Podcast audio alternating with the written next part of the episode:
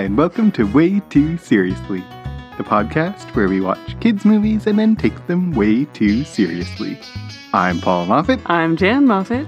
And this week we watched and we'll be talking about Harry Potter and the Prisoner of Azkaban. Jan, do you want to tell us something about this movie? Yeah, first of all, is that really how you're pronouncing Azkaban? Azkaban. No. Azkaban. Alakazam. Do you remember before, like, the book came out and it was like, Harry Potter and the Prisoner of Nonsense Word That I Don't Know and Can't Understand? Yes. And it was hard to remember what the title of the book was until it came out because it was like, Azkaban, what is that? Yep, absolutely. Even now, I have people come into the library and they're like, Harry Potter and the Prisoner of, you know, the third one.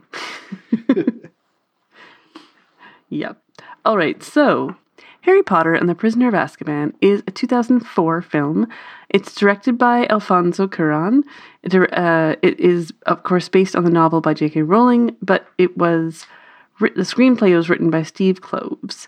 It is produced by Chris Columbus, though not directed this time around. It stars Daniel Radcliffe, Rupert Grint, Emma Watson, Robbie Coltrane, the new Dumbledore, Michael Gambon, and introducing uh, a little-known actor by the name of Gary Oldman as Sirius Black, and David Thewlis as Remus Lupin. Everyone else, oh, and Emma Thompson as Professor Trelawney. There's a lot of actually new characters in this one. Mm-hmm.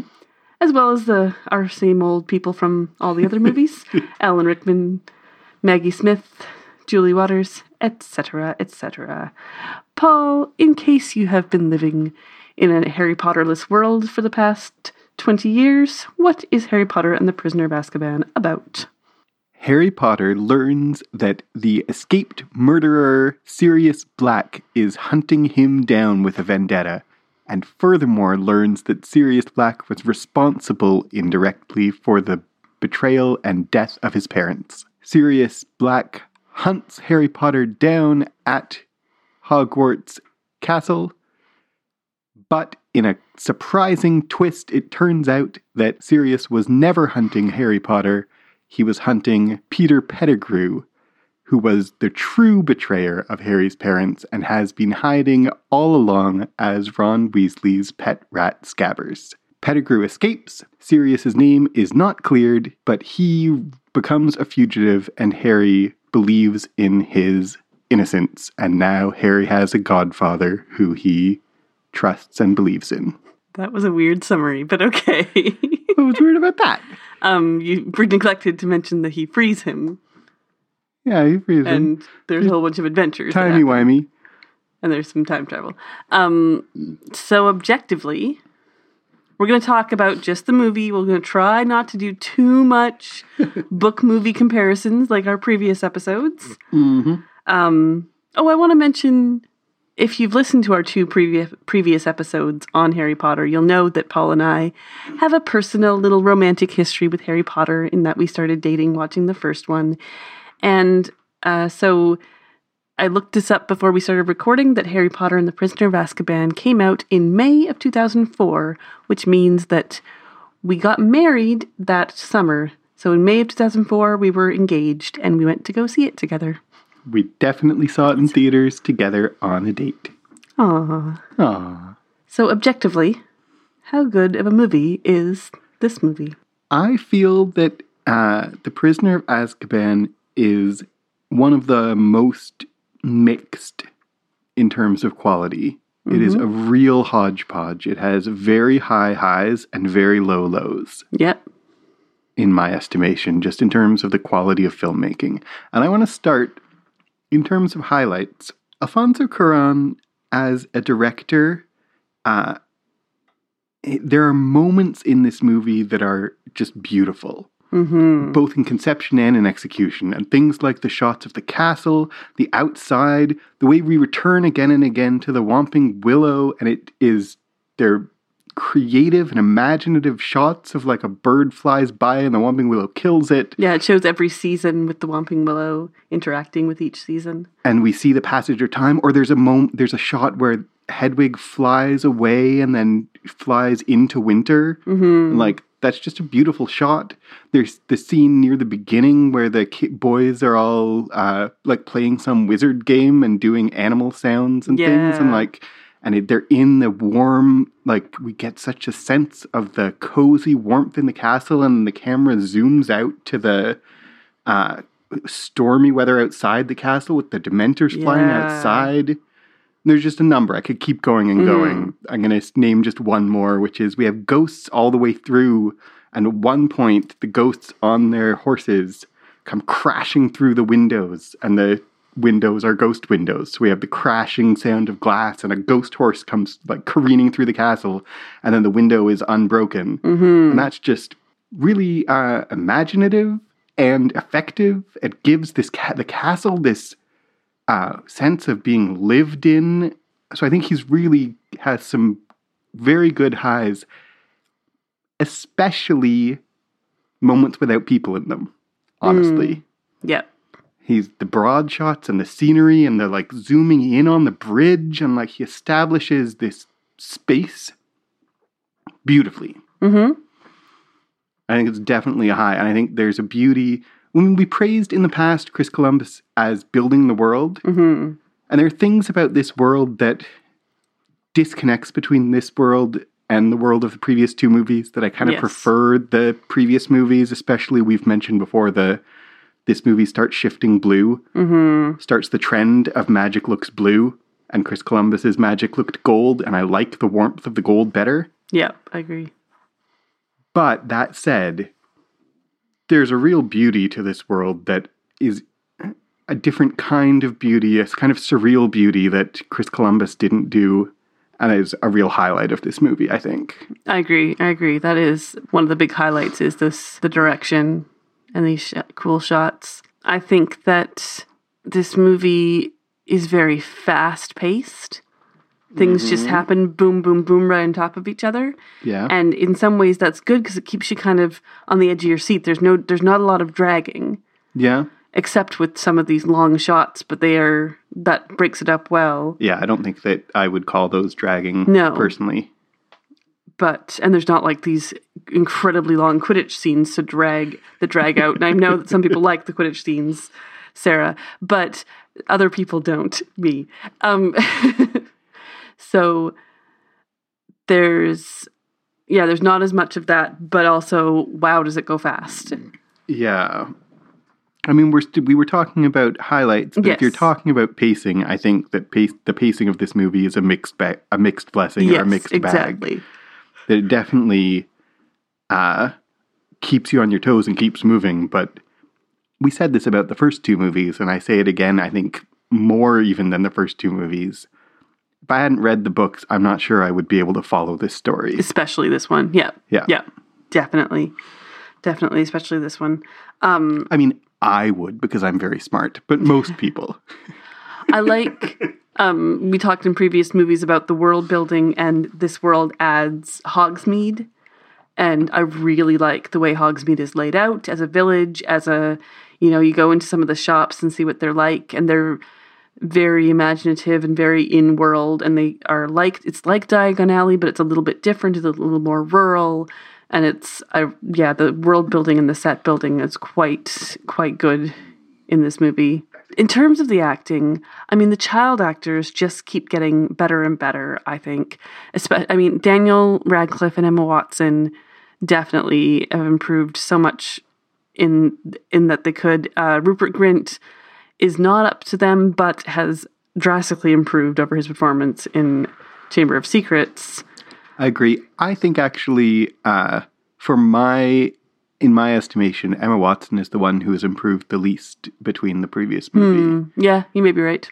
I feel like Daniel Radcliffe and Rupert Grint are catching up to her in this movie. Mm, you may be right. Yeah, yeah. Um, we have new Dumbledore, Michael mm. Gambon.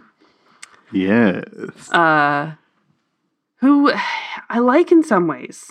In some ways, he's just... He, I feel like he's got more power behind him. Yeah. I feel, like I said about, about Richard Harris, that he felt like he was very fragile. This Dumbledore has power mm-hmm. underneath his, the surface, but he also is not as whimsical. No, not at all. It's just, this is not a whimsical Dumbledore, and I miss a whimsy in him, mm-hmm. and that's disappointing. Um, I feel like this is one of my favorite uh, Michael Gambon Dumbledores is this movie. Mm. Um, but I don't generally like Michael Gambon's Dumbledore very much. Mm-hmm. So I still, I like Richard Harris's Dumbledore better. And in this movie, like, I don't get, and look forward to, looking forward to previous movies, which maybe I shouldn't do, but I don't get in this movie the way I do in some of the others, the sense that Dumbledore is uh, secretly a supervillain. mm-hmm. Michael Gambon sometimes plays Dumbledore like he is, uh, has absolutely nefarious motives. Mm-hmm. Absolutely. Um, but his... He has a couple of these, like, profound lines, and I think they're a little bit like, uh-huh, let him sleep, for in the sleep there is the, we throw through the blah, blah, blah, and I, yeah. it may be the writing, but it, I just don't think he quite sells me on that line. If it is sellable, he doesn't do it. Mm-hmm. It feels like he delivers great wisdom lines at completely inappropriate moments. Yeah. Like, he delivers the, if one would just remember to turn on the light, but, like, over in a speech to all the kids. And, like, that doesn't really fit there. And, and maybe then he that's says a critique that, that, of the writing of the script yeah, rather than the... Than the acting. Yes, yeah. absolutely. That's the script. Um, Any I other like, highlights in terms of acting? In terms we... of acting, I like um, Emma Thompson as Professor Trelawney. She... It is... One of my all-time favorite Emma Thompson roles. Yeah. She's not at all the way I imagined her from the book, but nope. she still is really funny and really good. The part where she's, like, insulting Hermione, um, insert clip here. Just, like, I know, our kids were like, she's really mean. And I'm like, yeah, she is. And it's yeah. funny, too, because, like, of course, this is completely unlike Book Trelawney would never be like that, because Book Trelawney is just completely uh, ignorant of any kind of insults. Well, I guess she, I don't know. She says in the movie, was it something I said, but I don't buy that. Yeah, exactly. I feel like Book Trelawney is, see, always seems so kind of fragile. Fragile, yes, exactly. And... Emma Thompson's Trelawney is not, but that's okay, no, and it's, it's fun, fine. and yeah. I like it a lot. I quite, quite like her. Um, David Thewlis and, and Gary Oldman mm-hmm. are both, this is borrowed a little bit from the wonderful podcast, Witch, Please. They're too old yeah. to be... friends of Harry's parents. They both feel like they're maybe in their fifties when they should be in their early thirties. Yeah. And they're... I like David Thewlis as Lupin. I do feel like he doesn't quite nail the... He seems old rather than tired. Mm. He should be tired to me. He just doesn't quite nail it. And... Sirius Black just feels like he's always yelling. He doesn't really get a lot no, to do in this. He doesn't get a lot to do in this one. He doesn't get the long explanations like he does in the book, but it just didn't feel like he sh- that Gary Oldman could show much range in this. I, even apart from Witch Please, Gary Oldman's uh, Sirius Black is not a fan favorite mm-hmm. casting move. Yeah. I'm a minority. Yeah. I really quite like his Sirius Black. I, t- I don't dispute he's like he's old for the role. Yeah. Uh, I personally hand wave that by saying, well, he's prematurely aged by being in Azkaban. Yes, him, it makes sense. It's and true. David Thewlis is prematurely aged by, by being, being a, werewolf. a werewolf. Yeah, okay. So, like, I mean, that is me tap dancing to make up for... Uh, They could have just cast someone younger and it would have been better. But I think I like them both quite a yeah. lot, actually. And I like... Uh, Sirius Black is very yelly. It's true. But I like the sense of, like, he is at the end of his rope and, like, yeah. desperation that he sells me on mm-hmm. in that confrontation scene in the shack. And I also really like that quiet moment where he's, maybe you could come and live with me. No, okay, well, I understand you don't want to. Uh, I think he does both of those quite well. Hmm. But I under, I also recognize that I'm a minority opinion and that a lot of people think he is improperly cast. Mm-hmm. And it, I've heard, I, like, that's a fair point. Yeah. Anything else? Um, lowlights, we were kind of both doing both lowlights and highlights there, but real lowlights? I mean, in terms of lowlights, I think there is, I think this movie is uneven. Mm-hmm. Uh, the direction is uneven. And so you get, like, moments of real uh, beauty and creativity. And then you get, like, I presume we're going to talk about it uh, in more depth under seriousness. But just in terms of the quality, the the night bus scene mm-hmm. is, well, the first fifteen minutes, there are two points at which they're, like, reused shots. Yeah. And, like, are you kidding me? Twice. The scene of, like, uh, Vernon comes into Harry's room is, like, if it's not an actually reused shot, it's played exactly the same, so much the same that it feels like a recycled shot and isn't good directing. Mm-hmm. And then on the night bus, he, like, smashes up against the window, and then he smashes up against the window again, and it looks, and there's, I think it is. There's more than just that. Literally the same shot reused. There's more than just that, because later on, uh, There's opening, uh, Lupin opens his trunk in the exact same way twice. I wonder if that's a time travel hint. Like, maybe looping is a thing, but they, if it is, I, it's badly done. I don't think so. I think it's just, like, if that is an indication of time loops, like, it is not well done. No, it's not. Definitely not. Especially for a movie with so much creativity in the direction, reusing shots and, like, I don't know. It may just be that they recreated the same thing twice. It plays as if he's actually reusing exact bits of film more mm-hmm. than once. And it just seems lazy. Yeah. Especially the beginning. Like, it happens mostly yeah, in the beginning. In the beginning. It seems like the first part of this movie just he did not care much about. Mm-hmm. Uh Yeah. Also, in terms of special effects, I do not like Buckbeak. I do not like the werewolf. I do not like the dog. All three of those animals are just not well rendered, not well done.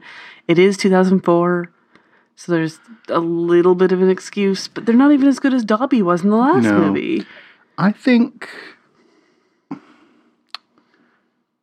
Yeah... This, I feel like Buckbeak just doesn't quite fit in the world. He's, this is a silly complaint, but I feel like he's too small. Yeah. But then also, he's not, his coloring is just kind of off. He just looks like he's been placed into the world instead of an organic part of it. Yeah. And I'm aware like that special now, effects are hard. Here's a question about, I agree, I don't like any of them, and I, I might talk about it, uh, if we're talking just purely about the craft, do you think that it's a problem in design, or do you think that it's a problem in effects and execution? Mm. For Buckbeak, I think it's just effects and execution. For the werewolf, it's design. It's everything about the werewolf. I the, just hate the way it looks. It doesn't look like... He looks kind of shiny in terms of execution. He looks kind of plastic and shiny. Mm-hmm. Also, and his yeah, and his character design is yeah, just awful. I think I feel like th- we've talked more about that in terms of how much you liked it mm-hmm. because uh, that's an element of like they had an idea and went with it, and you can think it's a bad idea, but that's not really the yeah, quality that might of not be the objective skill, right? Yeah, that's a good point. And the dog, I feel like the dog is pretty is relatively well done in terms of the. Craft I guess it? I don't know. It's not the best. It's not the best. Was the transformation scene the uh, uh, Peter turning into a rat and back? Yeah, I feel like is quite good is special better. effects. Yeah, it's really compelling, actually, memorably compelling mm. special effects. Are there any for you uh, lowlights in terms of performances? No, I think I mentioned Gary Oldman is not my favorite in this, but no, I really like everyone's. Yeah, I agree. I think everyone has improved uh, in this movie. All the regulars have improved. Draco and Ron are the low points compared to their other to the other actors, but they're both doing a fine job in this movie, mm-hmm. especially compared to last movie. Yeah. So, apart from objectively, we've gone on a bit long here, but how much do you enjoy this movie? I enjoy it a lot more than I enjoy The Chamber of Secrets. Mm-hmm. I think in terms of my enjoyment, uh, it's uneven. I think it gets better as it goes. Um, the first half of it, I have a lot of things I am not a big fan of in terms of enjoyment. I think the slapstick around Aunt Marge is, I'm not like, mm-hmm. I'm, I'm sigh about it. We'll talk more about the bus scene in the two seriously, but just in terms of enjoyment, I hate it. Mm-hmm. The, the night bus, I hate everything about it. Yep. Uh, and here in terms of enjoyment, like it's long, longer than it needs to be. It's wacky, like full of fake peril. Yeah. Like they're going to crash into things. Whoa! That like is tedious. Mm-hmm. The shrunken head we'll talk more about in a sec, but just even in terms of enjoyment, like is cracking bad puns all mm-hmm. the time that are just... They aren't even puns, really. They're, they're bad. bad. They're just bad wisecracking. Yeah. Uh, everything about it seems amateurish mm-hmm. in terms of writing. Uh, I don't like it at all. So that's, that that colors the whole movie? So you don't like the whole movie, or do you like... But I do very much enjoy... I don't like... I mean... Oh, and I also, I hate the werewolf. The werewolf, we talked a second ago, I kind of defended it in terms of craft, but if I'm talking about enjoyment, I'm a million percent with you. Yeah. I hate the design of that werewolf. Like, I hate it. It's hate. I hate the werewolf enough that it colors the movie for me. Mm-hmm. I hate how scraggly the dog looks. I want him to look more bigger and more powerful. And like, even though Sirius Black is all scraggly, I want the dog to look a little bit more, a little bit less uh, bedraggled and mangy. Yeah. Um, so that I don't like. Mm-hmm. But I think they do the... Uh, time turner stuff really well. Mm. I think it's really clear how the time travel works, more clear in the movie than it is in the book. Exactly like, how it's working. Yes, I definitely... I like the effect of it. I think time travel's fun. Mm-hmm. So that, all that is a lot of fun.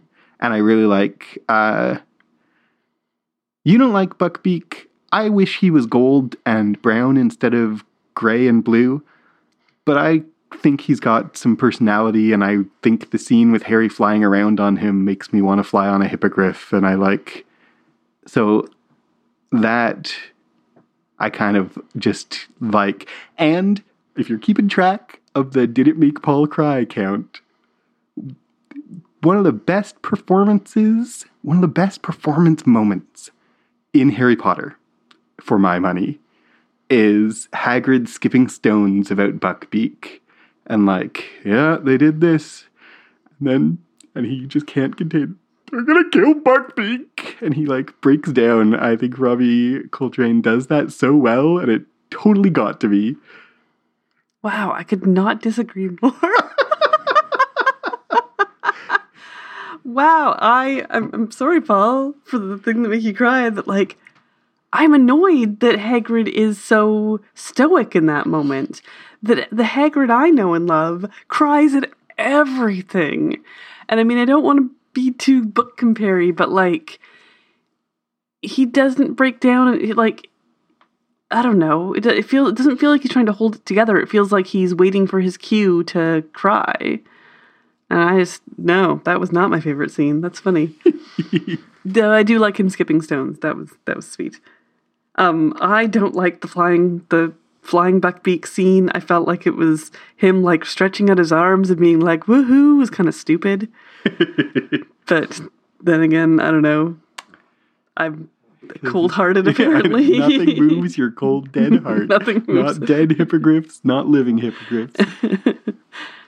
I just couldn't emotionally connect that well with this movie because it was so fast-paced. Yeah. And because it was missing so many things yeah. that I love about the book.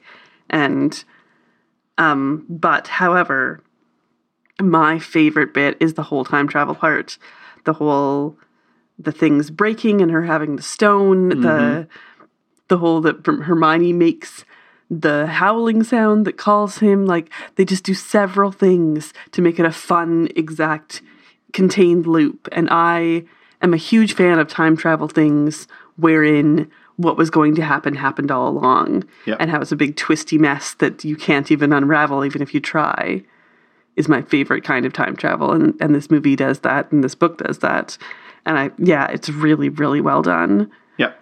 Um, every time I watch it, I look for Harry and Hermione doing the other thing in those scenes just to see if I can get a glimpse of them. And you can't. They're not really there. But I always look for them, and I look for, like, the moments when they are crossing over. Mm-hmm. I hate the werewolf. I hate uh, the Hogwarts... Outside is a big, beautiful, like, stretch your arms and breathe. Hogwarts on the inside in this movie, and I don't know, in the other movies too, maybe, is so claustrophobic. This is a claustrophobic movie. When they go and, like, and the fat lady's portrait has been slashed, and, like, everyone is in that hall, and there's just, like, there's no place to move. The staircases are moving, and they're all just trapped on them. I felt so claustrophobic, and, like, this isn't, this is supposed to be this huge school. Why are they all, why is there fifty people all in this one place? I totally agree. I didn't mention that, but when you say it, I felt that when I was watching it. The stairway is super claustrophobic. Even the Great Hall does not feel like they're spread out. Like, it feels no, like they're all it, packed it felt together. Smaller.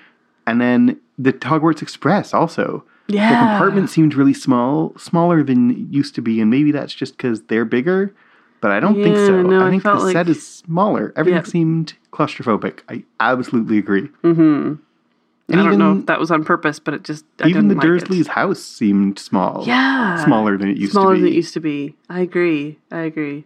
The body horror of Marge was too much for me. I didn't, I, I don't know. It wasn't just, wasn't what I wanted.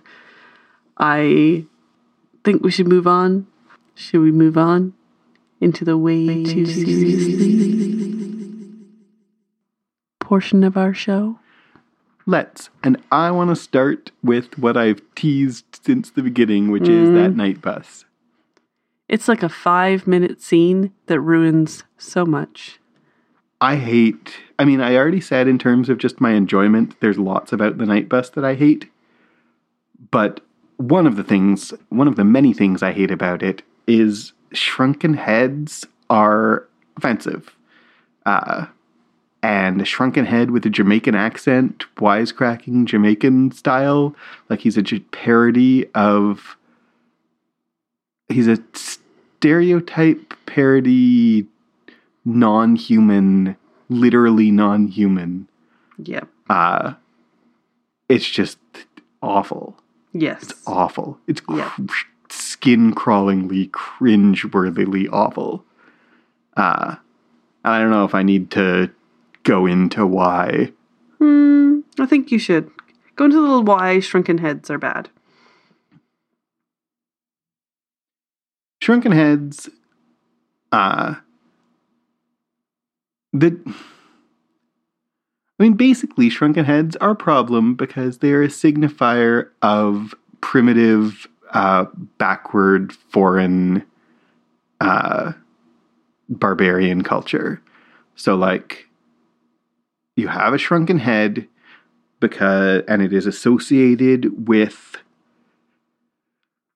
vaguely pan-African, pan, uh, Caribbean, like in the most, in the least specific kind of way, which is part of why it's offensive. It's like all these backward, uh, primitive folks. Yep. And then you give it an accent of someone that you are presuming is backwards and primitive.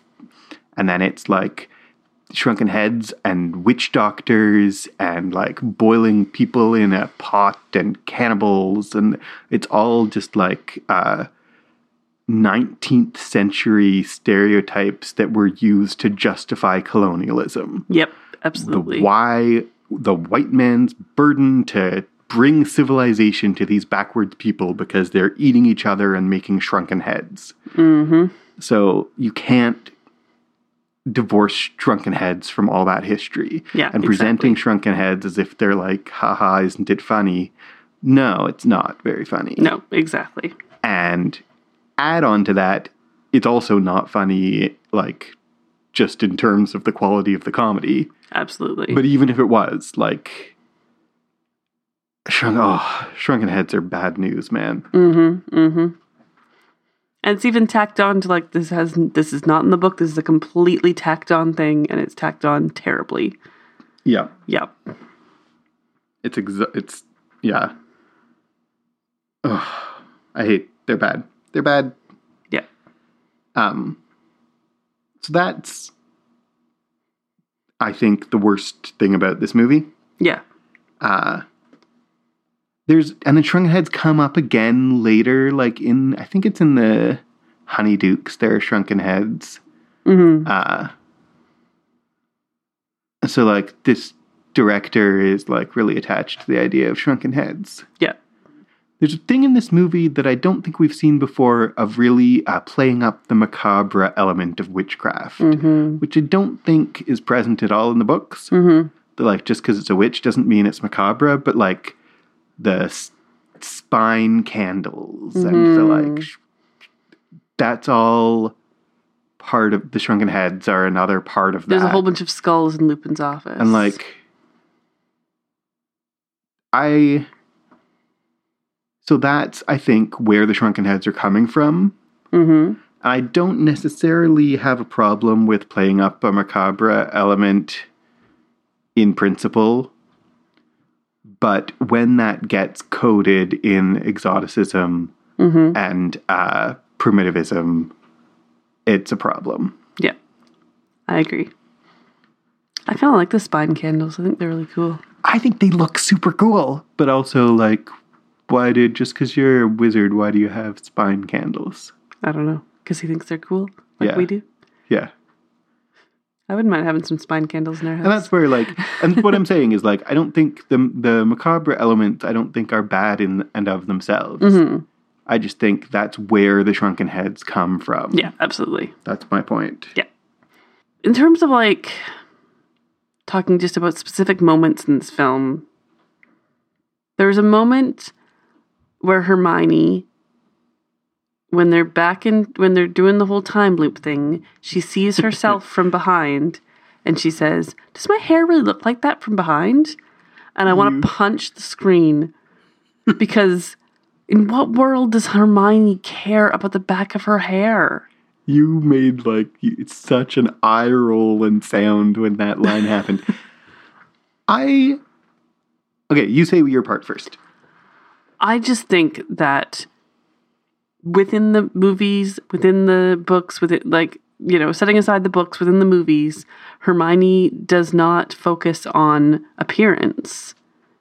She doesn't focus, she, especially on her own, on her own, she, I guess it'll happen in the next movie, but, like, she doesn't have time to worry about those things. She's worrying about other things. And I just feel like it's it's putting a very stereotypical girly line in her mouth. Why couldn't Harry say that? Do I yeah. really look like that from behind? It has to be the girl who says that because girl the girls are the only ones who are insecure about their bodies. Yeah. And it's making it about, in the middle of her being so clever, they diminish her by making her talk about her own body in a negative way.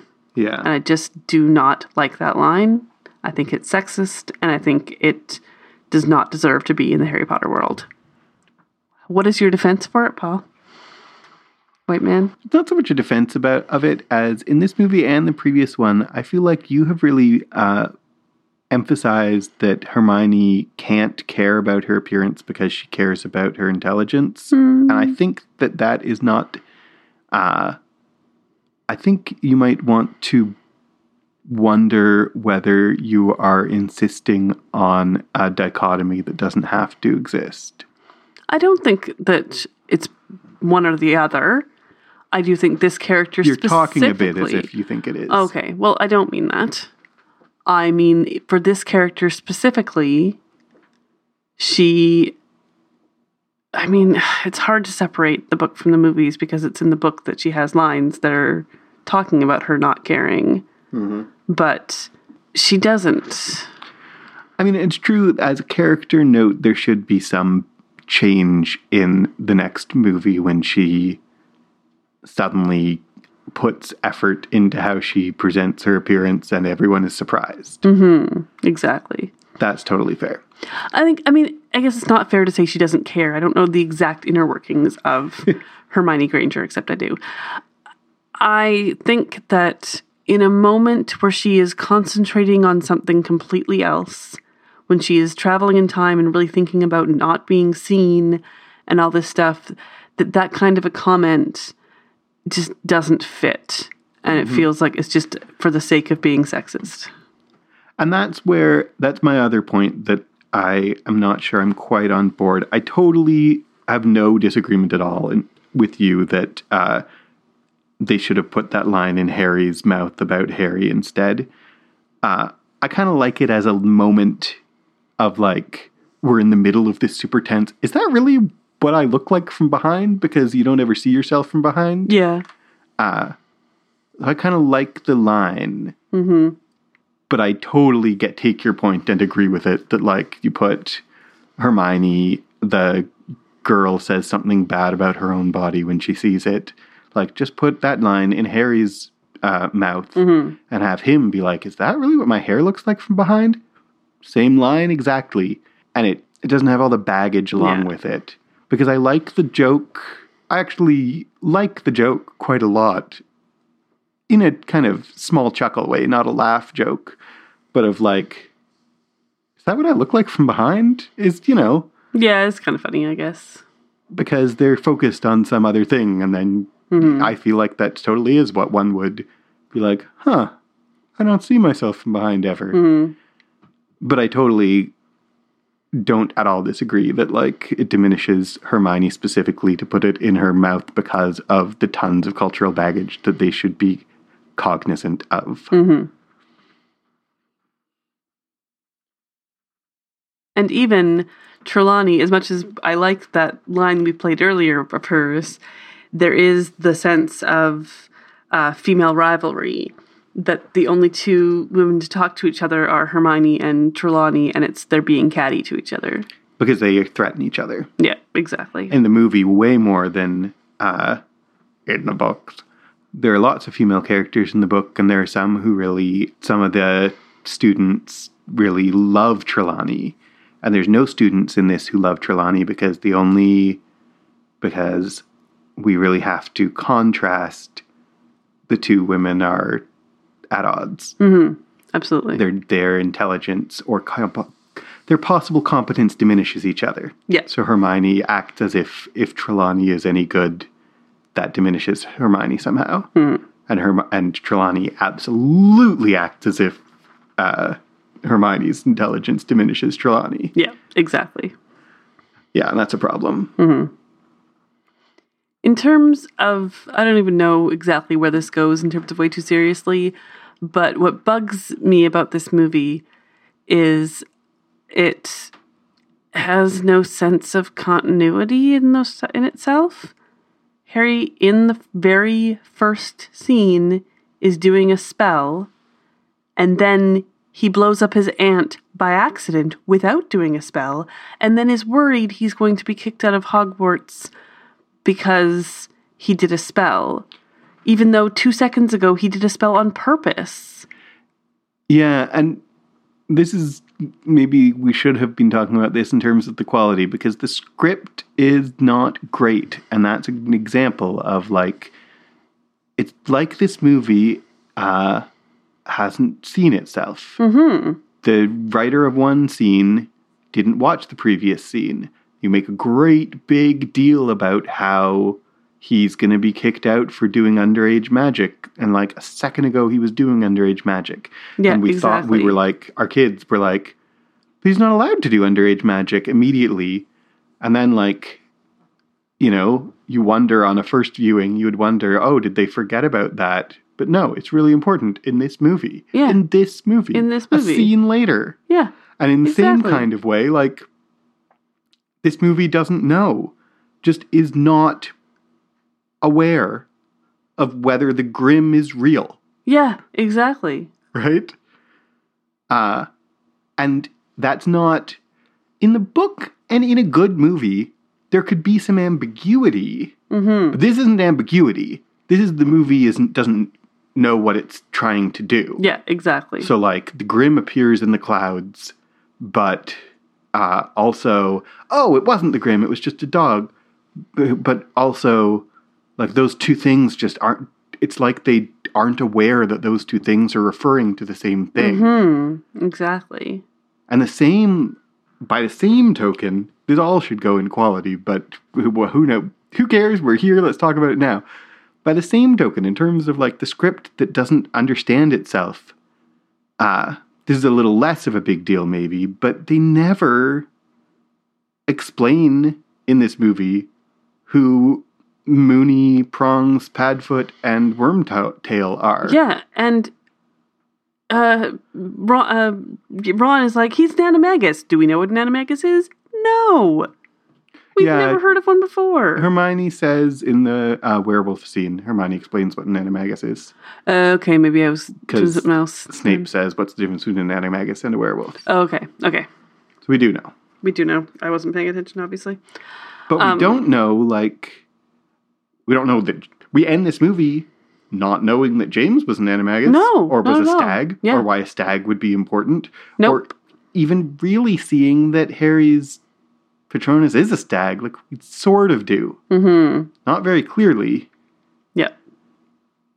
For example. There's a lot of that kind of thing that is just like, are, do you even know what you're doing? Exactly. This is exactly it. And Ron being M I A for the last scene, like, I guess he hurt his foot. In the book, he, like, really breaks his legs, so that's why he's out for the last, for the time travel. But in this, it's just like, oh, you're lying in your bed. We'll just go without you. It's kind of jerky to Ron. He has a scrape on his, he has, like, a dog bite. Yeah, okay. On his leg. Yeah. But it's kind of like they're paying him back for Hermione being out for the third act of the last movie. Yeah, yeah, a little bit, a little bit. Um, we got in back into quality. Is I there know. anything specifically about the uh, in this too serious the that you want to come back to in this movie? We could talk about uh, people of color in this movie, which is this is again quite a white world. Mm-hmm. There's an unnamed student. Uh, yeah, who's who, given a few lines. But who is he? It would have been nice if we'd had a name or who we know who yeah. he was. And that's it. Yeah. Just, he's the only actor of color working in this movie that I can remember. Dean Thomas is in it, too. Doesn't have any lines, though. He does. He does have a couple lines. Does he have yeah. a line? Yeah. Okay. Well, there's that. But barely, yeah. Barely doesn't cut it, people. Harry, Harry Potter film world continues to be a very, very white world. Yeah, it sure does. And there's, I mean, I'm not sure if there's much else to make a big... Oh, we could talk about, um, as we did in Philosopher's Stone, this is really inherited from the books, but there's a real... Uh, fat phobia in this movie also. Yes, yes. And a grotesqueness to blowing up Marge in that she she's yelling and then she starts inflating, and it just like her buttons pop off and they hit Dudley, and it shows like her garters, and it's just, yeah, there's something about it that's, that's more disturbing than it should be, I felt. Because it's all about, I think it is all about the clothes popping off. Mm-hmm. Is the buttons that, that three of her buttons pop off. Two mm-hmm. hit Dudley, and then there's another one that like goes flying and breaks the cuckoo clock. Yeah. And like, that she's inflating out of her clothes is yeah. like uncomfortable. And uh, there's a both like it makes her uh we don't like her because she's mean and bad, but like her she's losing her clothes makes her vulnerable in a way that I am not comfortable with at all. Mm-hmm. And there's also just the like her clothes are too small for her because she's inflating is like playing on tropes of fat shaming. Yeah, exactly. Like she, her clothes don't fit because she's such a bad fat, bad fatty. Yeah. No, it's a, no, the worst kind of possible punishment would be to make someone extra fat. So extra fat that her clothes fall off. Yeah, like, exactly. It's very uncomfortable. Yeah. So in the end, Prisoner of Azkaban, good? Seriously good? I think, oh, I think it is medium in terms of in terms of goodness. Mm-hmm. I think that it is like if you gave it an extra half hour and an extra two months, you would have a good movie. An extra two months of like, go back over this one more time. Yeah. You would have a good movie. I agree. There are the seeds of a very good movie in Prisoner of Azkaban, but it's not really there. And I, I think the back half of it is good. Mm-hmm. Uh, and the first half of it is medium bad. Mm-hmm. So that makes me want to call it medium good as a whole. Mm-hmm. How about you? Do you yeah, agree that's, with that? Yeah, I'm I'm inclined to agree with you. In terms of seriousness, what do you think? I don't know. That shrunken head just puts it over. I agree. But it's not, I wouldn't call it seriously bad, all the way to bad, but it's close to it. There's just those couple of moments that just are so cringeworthy. Yeah. We get Hermione punching out, punching someone out. That's pretty good. That's a moment of empowerment or whatever. Yep. Sure. Sort of. I think it's seriously medium. Kind of medium all around. It's just a medium, it's a medium lukewarm. Movie. I'm definitely not counts. willing to call it good. Yeah. I'm not willing to go higher than medium. Yeah. And I might be willing to go all the way to seriously bad. That shrunken head is really bad. Mm. It's a very bad scene. Yeah. But it's only like five minutes in the whole movie. It's true. It never, it never comes back. Never as bad as that. So.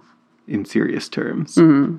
It's serious. It has the shr- the fat shaming scene, the hilarious uh, barbarians shrunken head scene, the Hermione shames her own body scene.